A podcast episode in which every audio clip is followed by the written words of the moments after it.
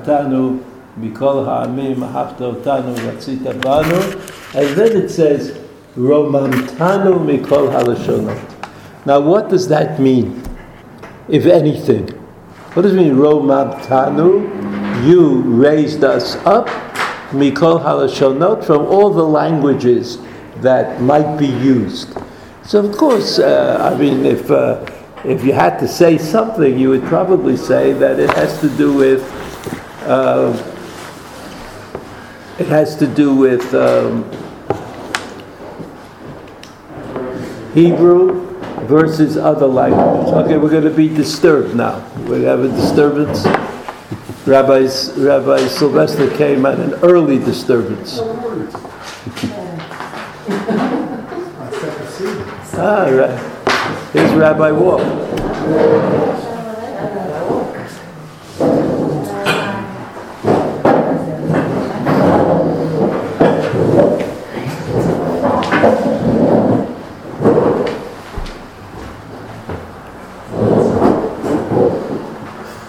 Rabbi Walk, how are you?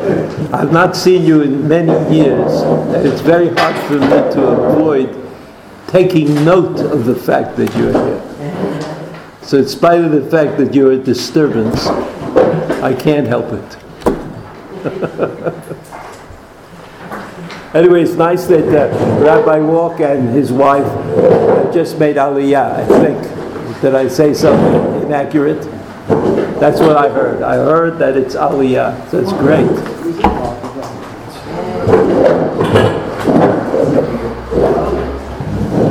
So this is like the old time. We're now in old time, but a different generation. Prehistory. Yeah. Well, no, no why? It's all history. There is no prehistory.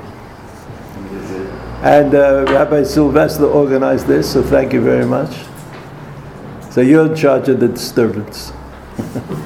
so again, Ramam Tanav L'chol Al is the Nusach of Tefillah. And the Nusach of Tefillah says something about language. Ramam Tanav L'chol Al so everybody would say that that's Hebrew. That's what we speak. We speak Hebrew, or we, I mean, it's silly for me to speak in English and say we speak Hebrew, but you know what I mean, right? We're just corrupt. We are corrupt. But uh, Rambam Tana B'Kol Lashonot refers to, as Rashi says, Lashon HaKodesh. Lashon HaKodesh, Lashon HaKodesh we all think is, uh, is Hebrew, Ivrit, or the Hebrew of the Bible. Let's say that, the Hebrew, the Hebrew of the Bible. Now, in the Torah itself, in the parasha of Noah, there is a description of how Lashonot came to be. How is it that there are many languages? In the world and not just one language in the world. Because if God created uh, Adam and then Chava in some way, right, a very small number of people and they became a large number of people, how come, how come they speak different languages?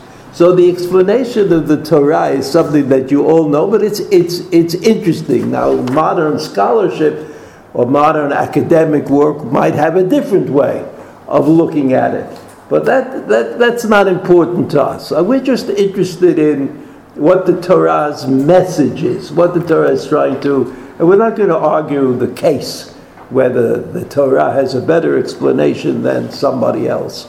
We're just going to try to understand what the Torah wants to tell us. So in these psukim, let's just look at the psukim. Vayikol haaretz safa. This is important, right? All of the world spoke one language, safa achat. Rashi says, of course, safa achat, lashon kodesh. Safa achat is lashon kodesh. That everybody spoke Hebrew. Now there are many proofs of of of that. Uh, the fact that when God created the world, He created the world in Hebrew. Right? Vayom Elokim Yehi Or. Vayhi Or. That's what the Pasuk says. The Pasuk says that the world was created in Hebrew. Of course, the Kabbalists make much of this. But even non Kabbalists, even other Kabbalists seem to agree. I mean, you look at the, at the various commentaries, that the world was created Be'ivrit. And that's Lashon HaKodesh. Lashon HaKodesh is the language that God spoke. Further, in the, uh, in the Torah.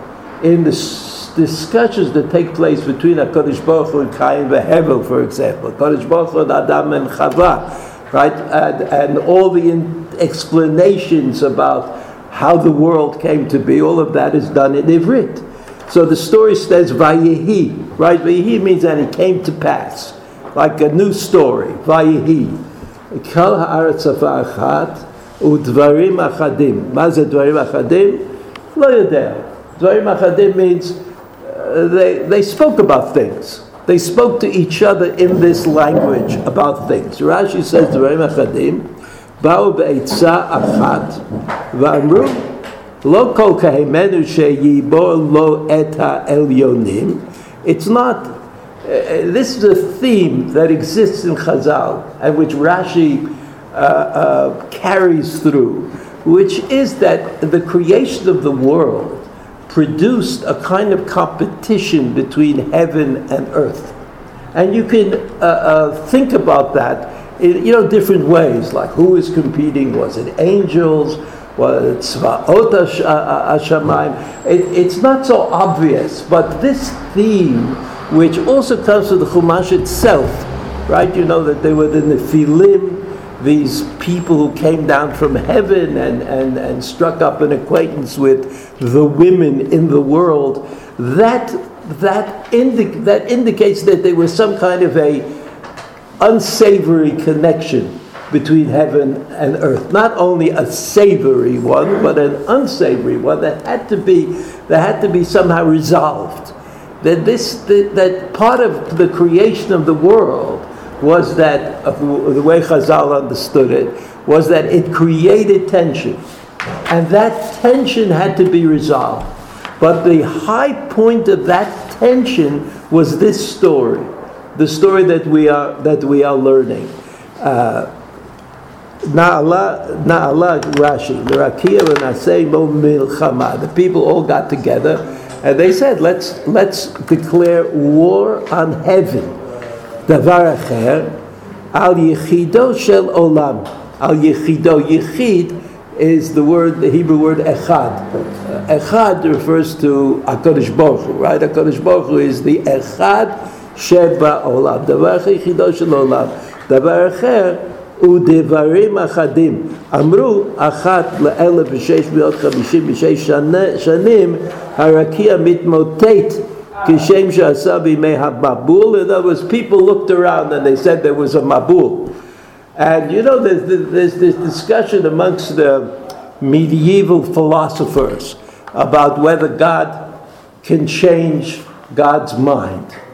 Right? It's like a, like a discussion, you know, like if you have really not very much to do, you could think about that. But, but uh, what, what, is the, what is the point? Of course, you know that uh, the Rambam, for example, got into some difficulty because he did not originally, in his when he wrote the Mishneh Torah, he did not give a proper place or a reasonable place to the notion of Tchiyat HaMeitim. So the Rambam was accused by various Gaonim, which is a separate story that we don't usually hear about, the tension between the Babylonian Gaonim and the leaders of, of Am Yisrael in North Africa and Spain. Uh, there was a certain kind of tension between them, so they decided to uh, popularize this idea that the Rambam was not, did not uh, uh support the notion of Tchiyat HaMitim. Right, that's what the, the, there was, so there was like a little bit of a fight, and then the Rambam was forced to write a book, I mean a pamphlet, called Ma'amar al Tchiyat HaMitim, in which he said, of course I believe in Tchiyat HaMitim. It's not a, you know, it's not an, an issue. So of course, of course, you know, the Rambam did believe that HaKadosh Baruch Hu could do anything. So if God could do anything, I mean, certainly he could do Tchiyat HaMeitim. What the Rambam's problem must have been, I mean, this is like speculation, that there was no indication in the primary text or material that that was what was going to happen. So the Rambam may have left it out for that reason. I confess that I did not discuss this with the Rambam, and I may be dead wrong. But uh, you have to say something, right? That's what teachers do. They say something, even if they might be dead wrong. He left it out of what? What? The Rambam left it out of what? Yeah. Out of the Mishnah Torah. And also his Perish on the Mishnah, right? The Perish on the Mishnah of the Rambam was the Rambam's original attempt to include Kol Torah Kula in a, in a way. Right? That was his idea that you could get everything, but, but he, he felt apparently that he was not really able to do it with the Perish on the Mishnah, and then he wrote the, what we call uh, the Mishneh Torah, or the Yad Chazakah. And there he left it out, even though the first part of the Mishneh Torah is philosophical and ideological, he nevertheless, it uh, wasn't there. In, in the Perish on the Mishnah, uh, in the end of Sanhedrin, there's certain places where the Rambam wrote long introductions. It is Perish on the Mishnah, where he tried to include philosophical uh, positions. So, in any event, here Rashi says, I'm, I'm, uh, so, oh, and now I'm back to where we started out from. So, there was this question. There was this question like, if God, once He decides, I say He, I, I don't mean that, once God decides to do something, will He undecide to do it? And so there's an opinion that says that no, that you know, that whatever God decides, that's what that's what remains, right? That's the argument of the of the seven nations in the first Rashi on the Torah. The seven nations, they come and they say, God put us here. So if God put us here, you, Bnei Israel, coming, you know, to fight against us, you must be acting against God. This was a uh, this was an argument which, interestingly enough, is continued today in the Palestinian-Israeli discussions about reality. Right? What is the reality of uh, of Eretz Israel? I don't want to get into that because I'll say things that nobody likes, so I won't say it. But uh, Hakadosh Baruch Hu, Hakadosh Baruch Hu created created the world. So the assumption is that maybe the way the world was created was the way it has to be. Now, the story of the Mabul, which is the first part of the parasha of Noach, the story of the Mabul is the undoing of creation. In other words, if Tohu comes before creation, and Tohu might mean, I'm going to give you uh, my interpretation, or a possible interpretation of the words Tohu that that uh, there's no distinctions, right? Part of what happened in creation was the, the water was here and the dry land was here. Right before, oh, there was day and there was night. There were distinctions that were created, uh, that, that, were created from the tohu vavohu. There was tohu vavohu, and then there were distinctions. Now, what happened in the Mabul? What happened in the Mabul? There were everything was covered up with water right? Ruach Elokim merachefet al pnei hamayim. Again, that first pasuk of the Torah. We went back to pre-creation. Uh, uh, Noach, Noach equals Adam Harishon. Right? Noach equals Adam Harishon. The first mitzvah, or the first pseudo mitzvah, depending on how you understand it, that Adam Harishon received was Pru Urvu right? Maybe it's a mitzvah, maybe it's not a mitzvah, but it's a directive of some sort. The first directive that uh, that Noach received, again, was Pru Uravu. The life of Adam Harishon started, really started when he got kicked out of Gan Eden and had to go into agricultural work, so to speak. Noach understood immediately that he's got to get out there and work and grow something. I mean, that became his undoing as well, so that you see, one could say that the story of Noach is the destruction of the created world and the uh, uh, rebuilding of the created world, where first it was Adam Arishon and Chava, etc., etc. Now it became Noach. Noach was the father. If this interpretation is correct, it's also interesting that the world that the world doesn't start from Noach. It starts from Avram Avinu, but that's for next week. See, uh, so the, the Rashi says, Davar Acher, the third interpretation, אמרו אחת לאלף ושש מאות וחמישים ושש שנים הרקיע מתמוטט כשם שעשה בימי המבול. In other words, they said, it can't be that God changed God's mind or God created a world which was just not appropriate. That can't be. But what must be is that when God decided to create the world, it, it was a two step process. It was as though God said, I'm going to create the world. you know, uh, trying to be respectful. God said, I will create the world, but it'll take two steps to create the world. That was lechatchila. So the people came to the conclusion. The people came to the conclusion that every 1,600 some odd years, this is going to happen again, because that's what it means to say that what we mean to say that God planned on this. God planned on this. So I want to just, I want to just uh, this number. I, I, I don't have the patience for this, but here I have the ArtScroll Rashi. Did you ever see the ArtScroll Rashi? It happens to be very good, as far as I can tell. As much as I would like to be uh, negative about ArtScroll, I can't. this one is very good. This one they have the Rashi, and then the Rashi translated into English.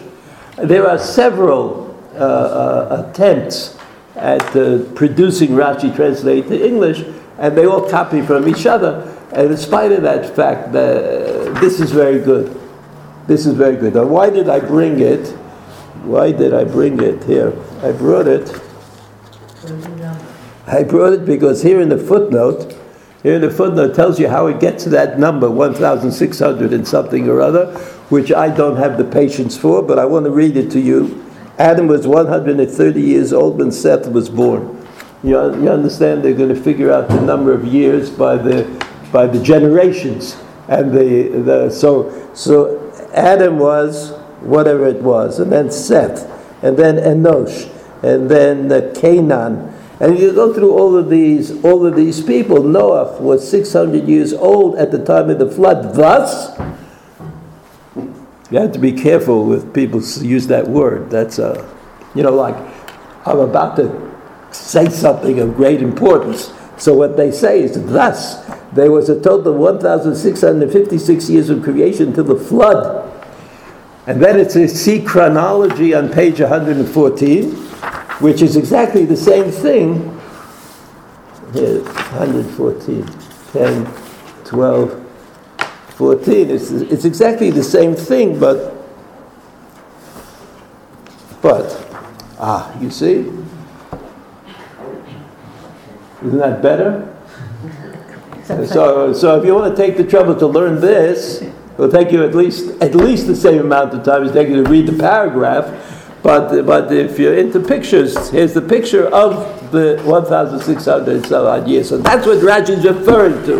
Rashi is referring to the 1,000. Now you know that Rashi Rashi did have a sense of history and was interested in organizing the history of things. So he quotes this. And he says, achat every 1,600 years, the roof of the world will, uh, will kind kind of come apart.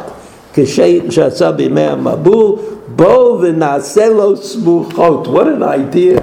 Like, let's go and build something. We'll prop it up somehow. We'll prop up the, uh, you can see three davar is not common in Rashi, right? Uh, two, okay. Three is rare, but Rashi. Uh, so you could say you could say that there's something here that Rashi is like finds difficult. Rashi finds difficult, difficult the idea that man, after all, man at the time of uh, at this time was somewhat similar to man that we know slash woman right? There's got to be some.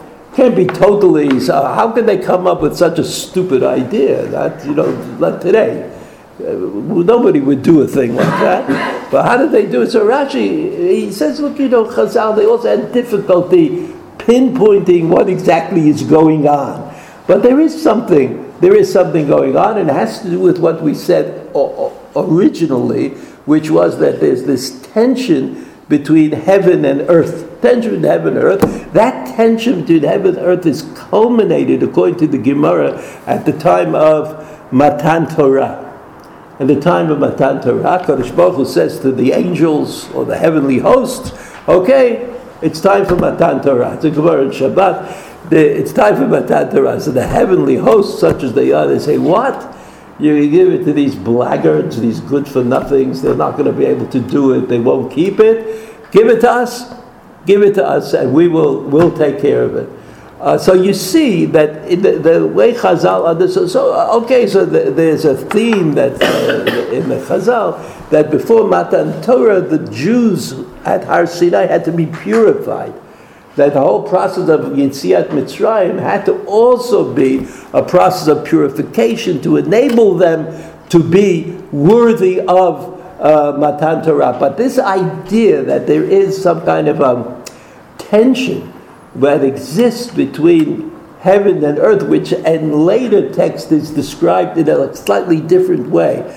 Like we want to be with heaven, not against heaven.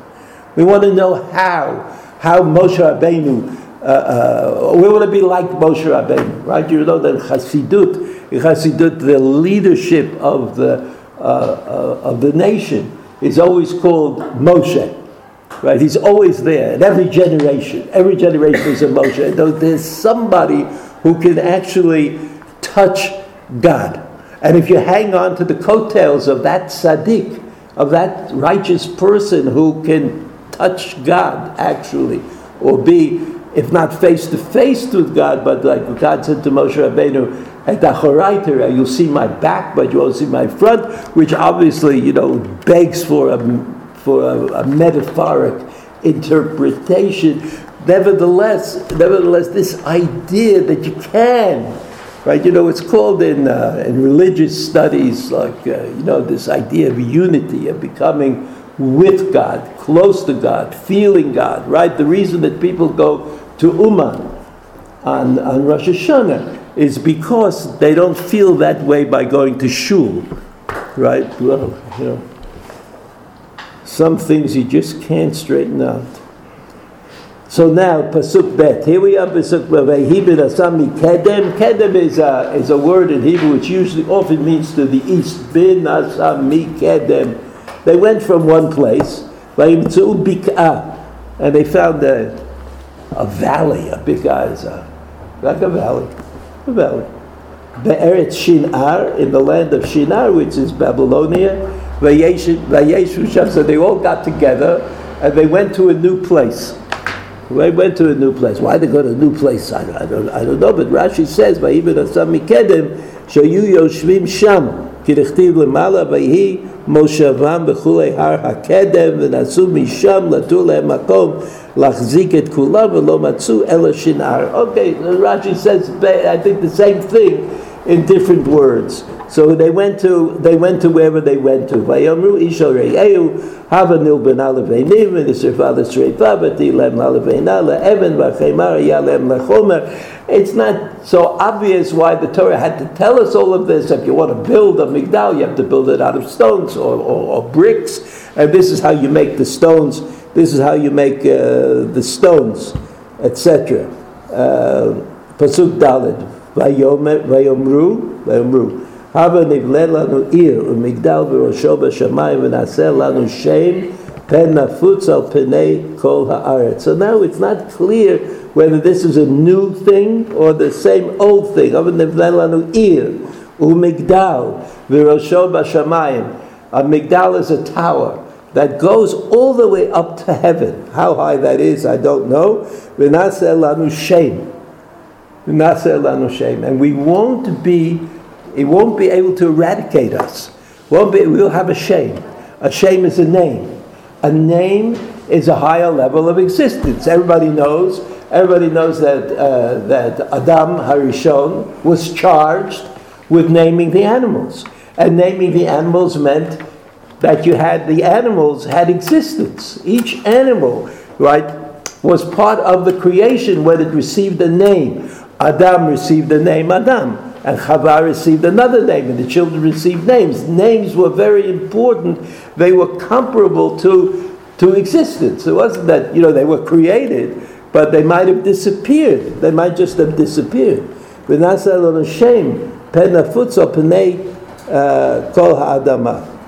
Okay, I don't know if we have to read these uh, this Rashi. I just want to uh, uh, go to pasuk Vayered Hashem lirot vayered Hashem lirot vayered. You know, it's, it's a word that's under contention, right? When you say God went down, that means that, that God is discernible in some way, right? You can't say that God is everywhere and God went down. Unless you create a, a metaphor and you say, well, God went down means that suddenly you became aware of God in a certain place. It doesn't mean go down. But you know that this word appears several times in the Torah, and it was the subject of uh, interest for many uh, uh, commentaries, including the Rambam. He's, so it says, "Vayerid Hashem lirot So they did what they did. These people, they built a city and they built a migdal, and the Rosho Hayab Shamayim was all in, in heaven. Right? They saw the ear and they saw the migdal. Pasuk Vav, Vayom Hashem, Hein Am Echad, B'safa Echad L'kulam. They each have, they have one nation, the Safa Echad. All of these people, what is the Safa? What is the Safa Echad? Am Echad, B'safa Echad, Rashi. כל טובה זו יש עמהם, שעם אחד הם ושפה אחת לכולם, ודבר זה החלו לעשות, that they started to do, that's what the Pasuk said, V'zeh chilav la'asot v'ata lo yivatzer mehem kol asher yazmu la'asot, lo yivatzer lehem. They'll be able to do whatever they wanted to do. Hava nerda, Pasuk Zayin. You see Rashi Hava nerda? Beveit ino nimlach. נמלך מעוונותינו היתרה, וענוותנותו היתרה, which means נעשה אדם כבצלמנו כדמותנו, right? That's what it says. נעשה. So of course, what's nase? Why is it a plural? God made the world, God made Adam, Arishon alone, as far as we imagine. So Nase Adam Mitzal Medichit Butenu, Rashi says, this is humility. What does that mean? What does that mean? it doesn't mean God is humble. It means that God invented humility. And who was humility invented for? Us. It was, in, in other words, not only did God create man, but God immediately gave man the opportunity to be the superior person. What makes him superior? Anava. Humility. Humility is what makes man superior. How am I so sure about that? Was Moshe Rabbeinu.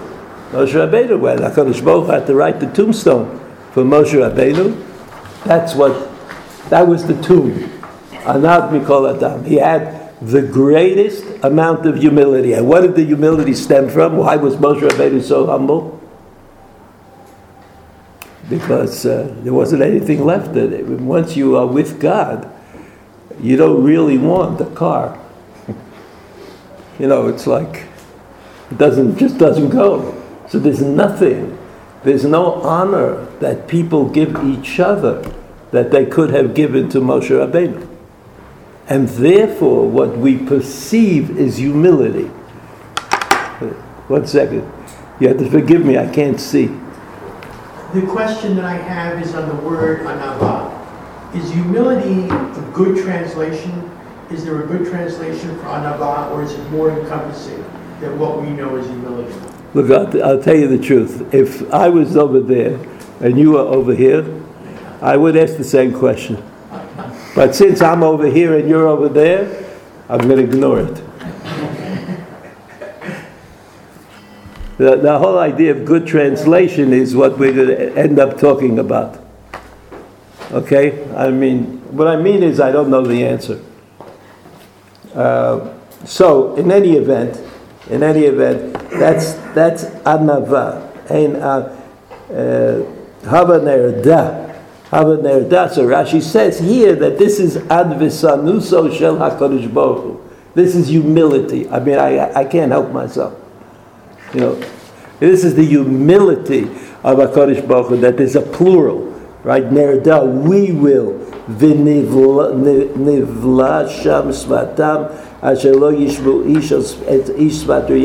But as we said previously, right, that this is the creation story, right? The, the parsha of Noah is the story of creation, the recreation of man. His name was Noah. He had mitzvot or directives. He had children. He had problems. But he had a promise, right, which this Rashi seems to ignore, that the world will, will remain as it is. Like there won't be a major, a major difficulty in the world. So that's what Rashi says. Hava Rashi. Midah keneged midah. Heimanu hava nivneh, v'hu kenegdeh. And then hava nerda. Okay, midah keneged midah usually means an action an action for an action, but there is this idea, there is this idea in Parshanut that when you see the same word appearing in two places and they seem to be connected to each other, you know, Chazal would no, notice that. Gzerah Shavah is a little different. It's a little different because the Gzerah Shavah doesn't really have to have any sense. You know, it doesn't have to make sense in its own right, right? But it, it's just the tradition of understanding. But uh, all right, so so then uh, pasuk chet says, I'm sorry, pasuk zayin says svatam ish svatrei A very interesting punishment that they receive for, but it's not just a punishment. It's not just a punishment. It apparently will prevent this from happening again. Because what was the cause of all of this? That they got together, that they were able to talk to each other, that they're able to, to come to some sort of plan and what, about what to do. Now, if they can't speak to each other, so that is obviated. It's not going to happen. Vayafetz Hashem otam misham al pnei kol haaretz vayachdelu livnota ha'ir. So there's besides nivla sham svatam, there's also Vayafetz Hashem Otam. They became the speakers of different languages. Vayachdelu livnot ha'ir Kein Karashma Kisham Balal Hashem Sfat Kol Haaretz Bisham Afitzam Hashem Al Pnei Haaretz. That's why that place where these languages came into being is called Bavel, Balal, Bilbel. I mean, it's like okay, you could make some kind of connection like that. You understand, you understand what I'm saying? Like Bavel is not Balal. Bavel is Bet Bet Lamed, and Balal is Bet Lamed Lamed. So why would Chazal think it's the same? Or why would the Torah think it's the same? Because, because there, are, there is in Hebrew this idea of four letter roots. Very often, four letter roots are two letters repeating each other, like onomatopeia, like tziftef. Tziftef is what birds do, right? Bilbel is what God did here, Bilbel. And very often these words that are essentially four letters, one of the letters gets swallowed up, uh, especially if they are bachlam, bet, kaf, lamed, mem, often disappear in various nitiyot of the, of the words, so that Bilbel could become Bavel. You, you, are you with me? I was getting nervous when I talk about grammar. It's kind of a turnoff, right? But that's, that's the way it is. If you would like look into the matter, you would find that these, these four letter re- repeating uh, roots uh, often become three letter roots in different forms, and those three letter roots uh, are, are, what we have here, right? Bavel, because Balal, right? Which looks like two different words, but it could be that they are the same. Okay, so we see That that's what happened. Now, let's go to a different world, and that's the world of the halacha. You see, the next source is Shulchan Aruch, Hilchot Tefillah, Siman Kuf Aleph Sif Dalet, Yachol Palel B'Kol Hashon Shirtzeh. That's the halacha. It's based on the Gemara and Sotah, right? You could you, you could daven, you know, if you have that ArtScroll siddur. Now I could say Korean siddur. Or I remember when uh, when I started when the yeshiva started, everybody had Tilat Hashem in in English, right? And ArtScroll beat them. I'm not sure why, but they did. ArtScroll is three times as fat as Tilat Hashem was, I think. So I would think that Tilat Hashem would win on just being easy to carry around. But no, ArtScroll won. So יכול להתפלל בכל לשון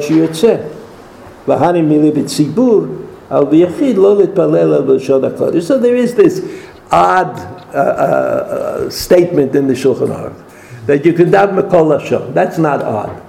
But then the Shulchan Aruch makes a distinction between Sibur and Yachid. Sibur means you're in shul with a minyan, and Yachid means you're alone. Right? So, Hanimili B'tzibur. As long as you're davening B'tzibur, you could daven Mikol Hashem. You could daven Mikol Hashem. Aval, B'yachid, lo yitpalel ele a uh, uh, kodesh. Yesh Omrim, you know, the Shulchan Aruch very often quotes things in the Yesh Omrim. It's a little mysterious why he does that. This is the, the Mechaber, Rav Yosef Karo. Uh, why does he say? What do you mean? That it's, I should take it seriously or I shouldn't take it seriously? I mean, Yesh Omrim sounds like it's not the essential halachic position, but it's like if you're interested in being frum, you could do that. At least that's in modern shuvot, like uh, uh, that's a kind of an attitude that is assumed. Uh, Rav Moshe Feinstein and uh, uh, some poskim in Eretz Yisrael, you know, would, would do that. They would say, this is the halacha, but if you want to really be frum, do this. Add, do this add on. So it's not clear in the Shulchan Aruch, not clear to me. And maybe it is clear to somebody else. כגון שיתפלל על חולה או על שום צער שיש לו בביתו, אבל תפילה הקבועה לציבור, אפילו יחיד יכול לאמרה בכל לשון. But he said, he said, this distinction between yachid and tzibur is only for uh, for special kinds of kinds of uh, tefillot, uh, tefillot about a particular issue, something that comes up, a choleh, or al shum tsar sheyesh lo bebeito, at some kind of difficulty that he has in his family. Aval tefillah hakvuah tzibur afilu yechid yichol omra b'chol hashon. But what we call tefillah, which is shmona esrei, whether you say it b'tzibur or b'yachid, you could say it, you could say it b'chol hashon, which brings me back more to the position of the Gemara. So the Gemara says, the Gemara says that you could daven b'chol hashon. So of course the question is, what's the issue?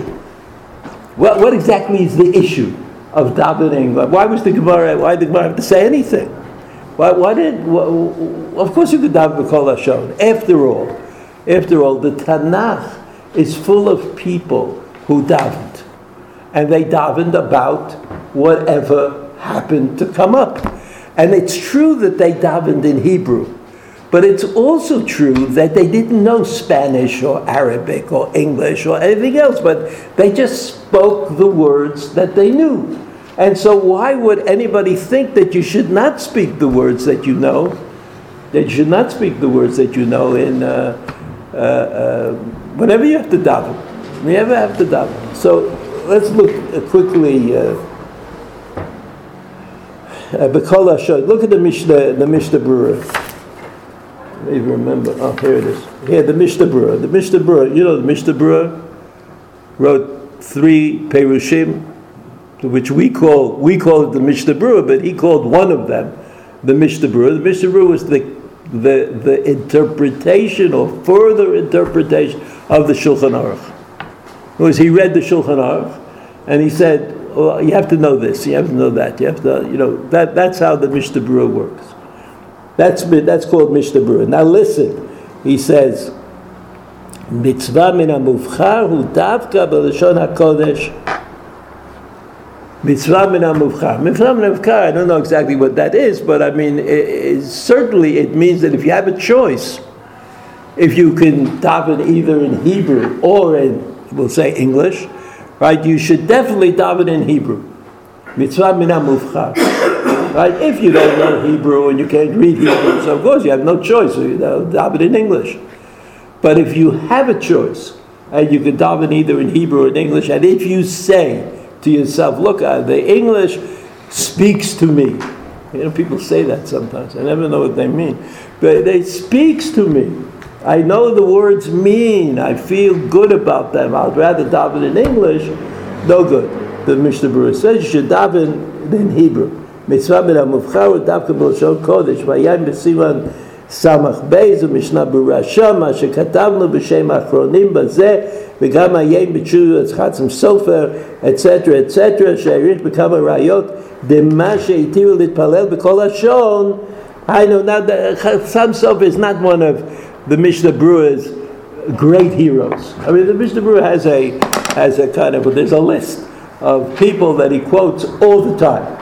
The Chassam Sofer is not one of them, but here he quotes the Chassam Sofer. I'm not, I'm not evaluating it. I'm not saying not telling you what the Mishnah Berurah thought about the Chassam Sofer. I'm just saying that the Mishnah Berurah is not commonly, does not commonly quote the Chassam Sofer. But here he says, he says, Hainu davka bakrai. He says, when are you allowed to daven in English?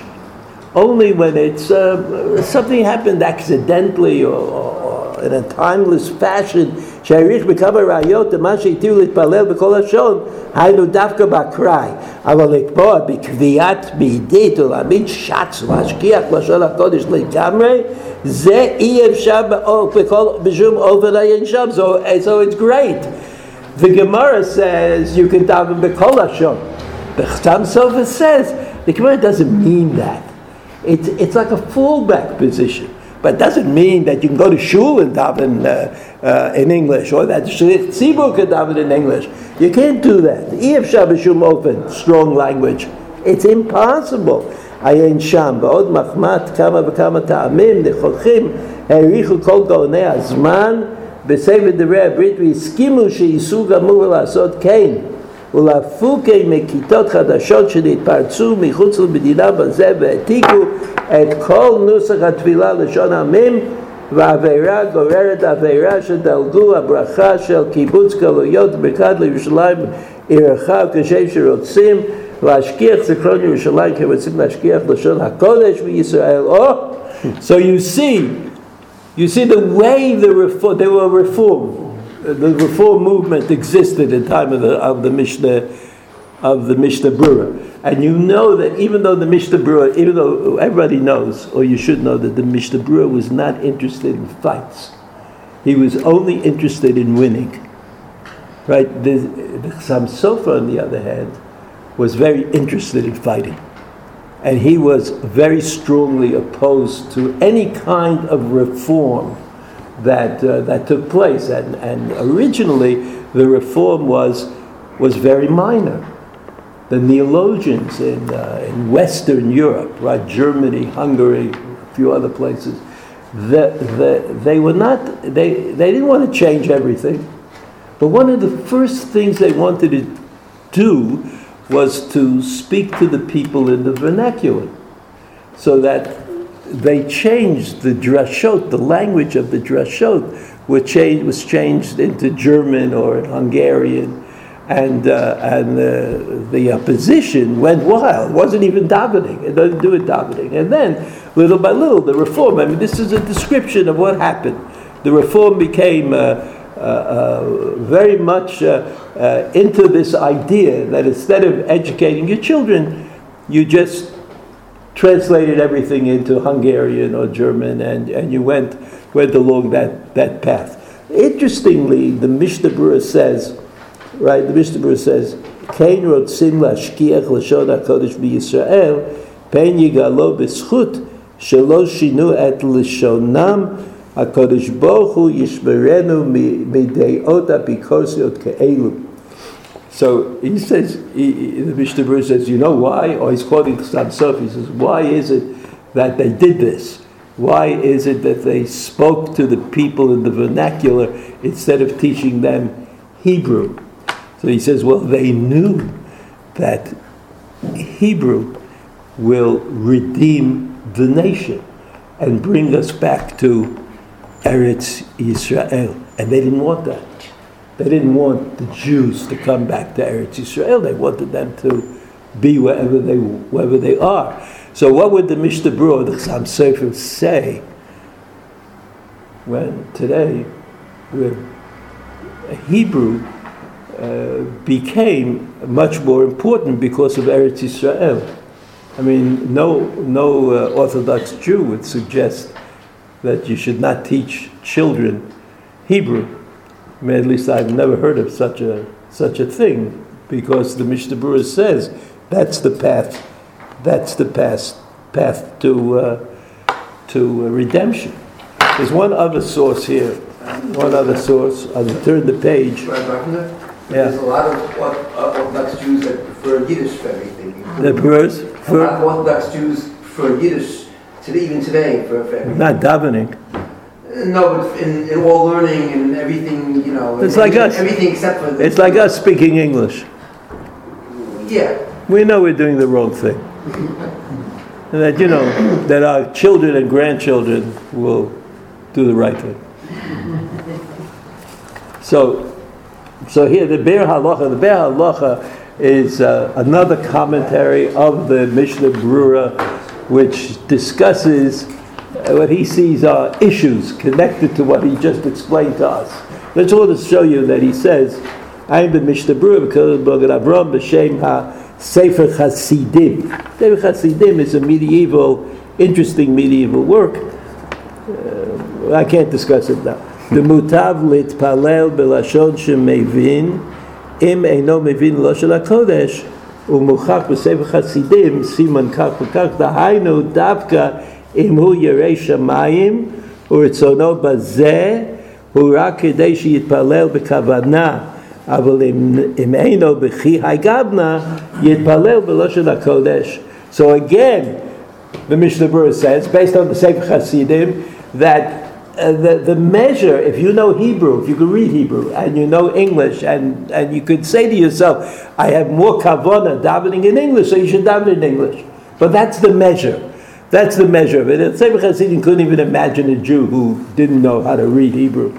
He says, uh, so again it says, Vatam, קהילו של הקודש יש לו סגולות רבות מכל השונות. והוא הלשון שהקדוש ברוך הוא מדבר בו עם נביאיו. That Hebrew is something special.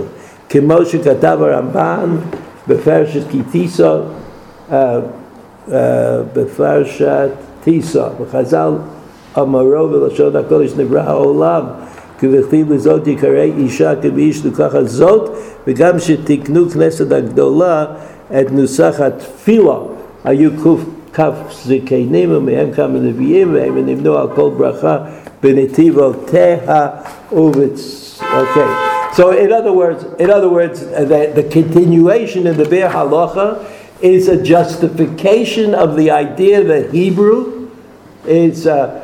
is the right language to daven in. You should daven in Hebrew.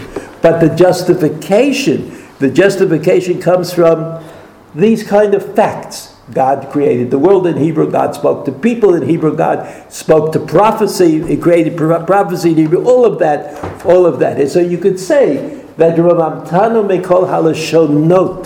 Ramamtano halashon is like de facto, we're the only ones left with Hebrew. And while it's true that everybody can daven, everybody can daven in the language that they, uh, uh, that they speak, but you can't, people cannot daven People, uh, I'm sorry, people, only Jews can daven in Hebrew. And it's clear, de facto, sort of, that Hebrew is the best option. That's what the Be'er Halacha says, and he says it elsewhere. He quotes himself again in, uh, in Sabbath Dal. Now, I wanted to, I wanted to tell you what the, what the uh, Sfat Emet says. The Sfat Emet that I'm referring to is, uh, is in the beginning of Dvarim. Unfortunately, Only the beginning of it was, I guess it was my fault. My directive was unclear. But it's not this paragraph that I was interested in, but the paragraph that follows it.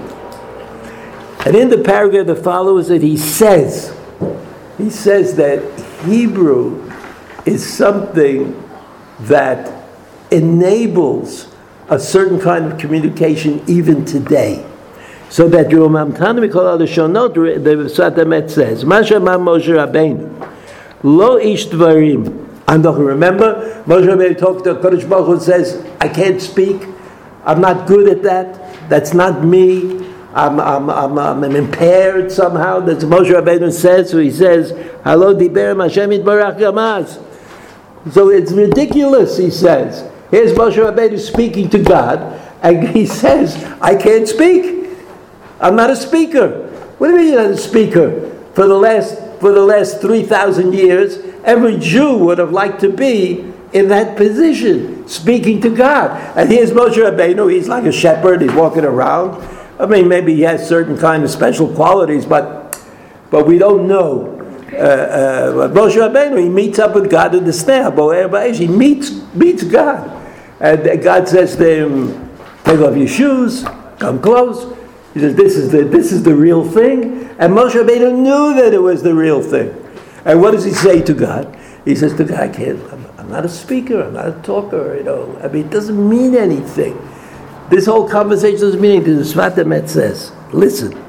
He says, רק להפך לדבר לפרעה, להכניס מאמר השם בלשון המובן לפרעה, זה לא היה כל מיציאת מצרים מבחינת התורה, כמו שכתוב בזוהר הקדוש. So he says, this is what he says. Is it for me? No one ever calls me, that's what No, I said that first. now, listen. Moshe Rabbeinu, Moshe Rabbeinu turns to God and says, okay, I am a Hebrew speaker. I have an advantage because I speak Lashon HaKodesh. So when HaKodesh, when HaKodesh Baruch Hu appears to me, I can connect to that. But now you want me to go to Paro. This is the Sfat Emet, I'm telling you. I mean, you could look it up. Of course, you have to subtract my the- theatrics. Uh, But then you'll get what, the, what it says. The Sfat Emet says that what Moshe Rabbeinu was saying to HaKadosh Baruch Hu was, in Hebrew, Zeholech. But in Egyptian, it's never going to go. How am I going to speak to them? What am I going to say? I can't speak to them in Hebrew. They don't understand Hebrew. I can't share with them the experience because the experience is dependent on the language. It's dependent on what we, on the language that we speak to each other. So how can I go and say I represent God in Egyptian? It's definitely not going to work. They're not going to work. In which case, according to the Sfat Emet, the question of what, so what's God's response? What's God's response? It's more like, like, like Moshe Rabbeinu listen. Of course they're not going to listen. Of course Pharaoh's not going to listen. Of course not going to understand. Of course he's, you know, that's what, that's what idolatry is. Idolatry is that there's a limit. That, that it doesn't matter how much Pharaoh will be punished. It doesn't matter how difficult it is for the Egyptians. Eventually, they think, the power that is causing all of this trouble will run out of steam. They can't understand that you've really connected to the ultimate power. But that's what we've got. That's called Yitziat Mitzrayim. It's partially for the Egyptians and partially for the for the Jews. But Ramam Tanum, we say Ramam Tanum Mikol Al Shonot. What we say and we daven, we say Ramam Tanum Mikol Al Shonot. We mean we understand the potential. We understand what might be, and that's what Ahavta Otanu means. Ahavta Otanu. Ahavta Osanu. Ratzisa Banu. What does Ahavta Osanu Ratzisa Banu mean? It means there's an opportunity.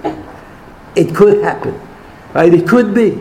It could be that there will really be some kind of a, of a, of a connection that we don't even imagine could take place, but that's only if you daven in Hebrew. Only daven in Hebrew. So, so, the, so the halacha is, yes, okay, if you, you know, there's an obligation to daven, uh, men daven this number of times a day, and women should also daven uh, uh, at least twice a day, at least twice a day. But but uh, we daven, we daven, we can daven to fulfill the obligation of davening. You could daven in any any language, any language that you know well, and you could even have a ta'ana. You could say, you know, this is helpful for kavanah, this is helpful for for my my intense connection to uh, to to the mitzvah, to the mitzvah. But if you really want to leverage the mitzvah of tefillah into something that is romantano mikol alashonot, you have to daven. You have to daven in Hebrew. That's the halachic conclusion, and also the reasonable, the reasonable position as far as I uh, understand it. Have a good Shabbos.